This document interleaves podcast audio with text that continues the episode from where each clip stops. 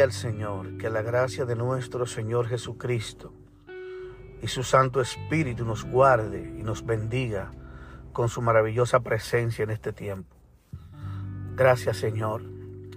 Amados amigos, amados hermanos, eh, no importa la situación que estés pasando, no importa la situación que estés viviendo, Dios está en este momento esperando que tú clames a Él, que tú crees en Él, que tú confíes en Él.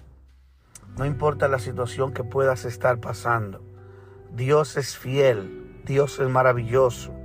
Yo sé que muchas veces pasamos por tribulaciones, pasamos por situaciones difíciles, pasamos por prueba, pero es necesario, amado y amada, que tú aprendas y que entiendas que Dios tiene un propósito aún con esas pruebas, aún con esas tribulaciones, aún con esas situaciones que tú estás viviendo.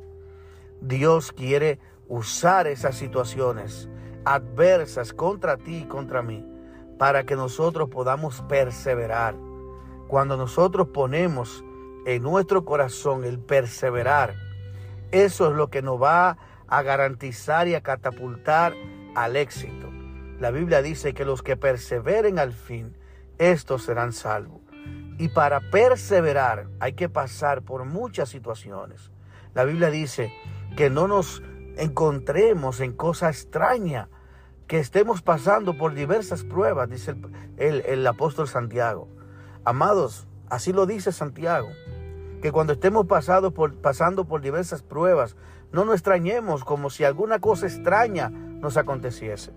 Mas todo lo contrario, entendamos, como dice Romano, que a los que aman a Dios, todas las cosas le ayudan a bien. Y el mismo escritor de Romanos, el apóstol Pablo, nos habla y nos dice en ese mismo contexto que ni tribulación, ni angustia, ni peligro, ni hambre, ni desnudez, ni persecución, ni espada nos podrán separar del amor de Dios que es en Cristo Jesús. Así que no te extrañes de que estés pasando por tribulaciones. No te sientas incómoda, no te sientas abatida, no te sientas abatido, no te sientas que, que Dios se ha olvidado de ti. No, es necesario que pasemos por diversas pruebas, dice la Biblia. Por eso la palabra de Dios no nos dice que no pasaremos por prueba. Al contrario, nos dice cuando pases por el fuego, el fuego no te quemará.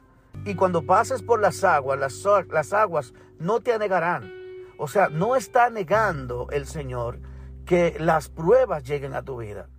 El Señor no está diciendo que va a impedir que el fuego llegue a tu vida. No, es que cuando el fuego venga, no te vas a quemar. Nosotros tenemos una historia donde nos habla en el libro de Daniel sobre los tres jóvenes, Sadrat, Mesad y Abednego, que ellos perseveraron en la fe en su Dios y no se rindieron ante los requerimientos de Nabucodonosor y de, de, la estatua. Dice que cuando, cuando tocaban los instrumentos para adorar a esa imagen y tenían todo ponerse de rodilla, dice la palabra de Dios que estos jóvenes decidieron no hacerlo aún si tuvieran que perder su salvación, su vida. No importa si tenían que perder su vida, su vida natural pero su salvación estaba garantizada porque ellos sabían que Dios tenía el poder de librarlos de la mano de Nabucodonosor, pero si no lo hacía también, por lo menos, aunque perdieran su vida natural, en el cielo le iba a ser reservada un lugar para el día de la resurrección de los muertos. Esta es nuestra fe, amados.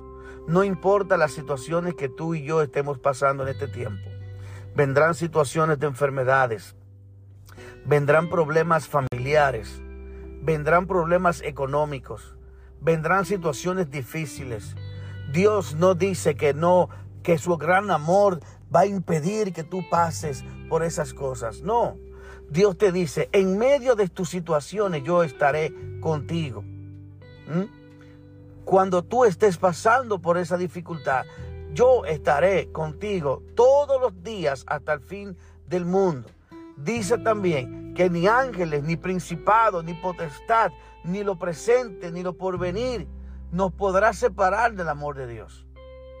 Amados, Jesús prometió que estaría con nosotros todos los días hasta el fin del mundo. Y vemos que nuestro Dios es tan fiel que de la misma manera que cumplió, bendito sea el Señor, cuando Sadrach, Mesad y Abednego, que eran tres jóvenes que por su fe fueron echados, fueron echados al, horno de fuego, que fue calentado siete veces más, aleluya, pero más sin embargo, dice la palabra de Dios que ellos ni siquiera se quemaron, que ni siquiera su ropa olía a humo, que ni siquiera un cabello se quemó de ellos. Esto nos deja claro que nuestro Dios es un Dios sobrenatural, un Dios inmensamente grande, un Dios inmensamente poderoso. Y el mismo Nabucodonosor y todos sus principales príncipes fueron testigos del poder de Dios. Cuando estos, aleluya, cuando vieron y Nabucodonosor se preguntó, ¿y no eran tres lo que echamos en el horno de fuego? Y aquí yo veo cuatro. Y dice él, y el cuarto es semejante a, como al Hijo de los dioses. Bendito es el nombre de Dios. Está diciendo, amados, que vio ahí a Jesús. Este hombre vio a Jesús. Este Señor vio el poder de Dios a través de la imagen del Hijo de Dios como dicen las escrituras. Aleluya. Así como Abraham vio su día como aquel hombre cuando se encontraba en la, cuando venía de la, de la, guerra de los reyes de Sodoma. ¿eh? Dice que se encontró Abraham con Melquisedec, que Melquisedec e, es una representación de Cristo, que no tiene ni padre, ni madre, ni principio, ni fin de días. Él es el Cristo de la gloria. Él, él estaba con Daniel. Él estuvo con Sadrach, Mesach y Abednego. Él estuvo con Moisés. Él estuvo con Elías. Él estuvo con Josué. Él estuvo con, con cada uno de los profetas, con cada uno de sus siervos. Él estaba ahí. Aún cuando Esteban fue apedrado, dice la Biblia, que cuando Esteban alzó sus ojos, dice Bendito sea el Señor que los cielos se abrieron para este hombre y este hombre pudo ver al Señor. Aleluya. Dios en su amor y su misericordia, no importa por la situación que tú y yo estemos pasando. Si estás pasando por una enfermedad terminal, quiero darte una noticia poderosa de parte de Dios. Si estás pasando por un cáncer, nuestro Dios tiene el poder para sanarte. Nuestro Dios tiene poder para sanarte, no importa la enfermedad que haya. Pero también hay una bendición aún más grande. Bendito sea el Señor. Y es la vida eterna. Si Dios no decide sanarte, que lo puede hacer, puede sanarte, como así liberó del horno de fuego. Si está en los planes de Dios sanarte, pues Él te va a sanar para su gloria. Pero si no está en los planes de Dios sanarte, pero te salva. Lo mejor del mundo es la salvación.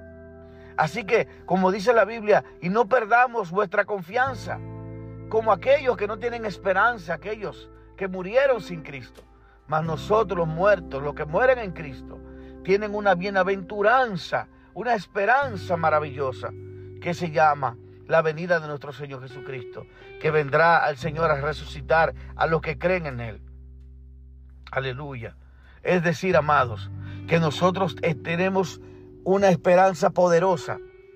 El Señor puede, tiene el poder para sanarnos y para sacarnos de cualquier situación que, que podamos estar pasando. Pero también en su amor y en su infinita sabiduría, Él sabe si es más conveniente llevarnos a la presencia de Dios, o sea, dejar que nosotros partamos de esta tierra y nosotros descansar hasta que Él venga a resucitarnos para darnos vida eterna. Y nunca más sufriremos y nunca más lloraremos. Dice la Biblia que Él enjugará toda lágrima. No habrá tristeza, no habrá muerte, no habrá llanto, no habrá dolor en ese lugar. Y esa es nuestra esperanza, mis amados. Pero nuestro Dios es un Dios grande. Pongamos nuestra confianza y pongamos nuestra esperanza en el Dios Todopoderoso, en el que todo lo puede nuestro Señor Jesucristo. Así que te doy esta palabra, amada, te doy esta palabra, amado hermano, La Biblia dice que las cosas que se ven son temporales, pero las cosas que no se ven son eternas. Lo que quiere decir que tu problema que tú estás viviendo y que tú estás viendo, que tú estás palpando en este momento, no es para siempre. No importa lo que sea, no es para siempre. No importa, la enfermedad no es para siempre. No importa, los problemas no son para siempre. Porque hay una, bienaventuranza que tenemos, una maravillosa esperanza que es para siempre y es la vida eterna en Cristo Jesús. Y nada nos podrá separar del amor de Dios. Y nada nos podrá robar la salvación que Dios nos da si esperamos y, y nos mantenemos firmes hasta el fin sin fluctuar. La Biblia dice que el que persevere hasta el fin, este será salvo. Así que mi consejo para terminar es este, amado y amada. Sigue hacia adelante, sigue hacia el final esfuérzate, no te apartes del Señor, no importa lo que puedas estar pasando, firme en Cristo Jesús hasta que Él vuelva. Y esta es nuestra maravillosa perseverancia de los santos. Bendito es el nombre de Dios. Dios te bendiga y Dios te guarde. Yo espero que tú compartas estos audios y que tú puedas eh, ser de bendición a otros llevándote audio y también eh, compartiéndolo con otras personas para que también ellos tengan la bendición de Dios para ti, igual que tú. Dios te bendiga y Dios te guarde. Así que seguimos edificando sobre la roca. Dios te guarde.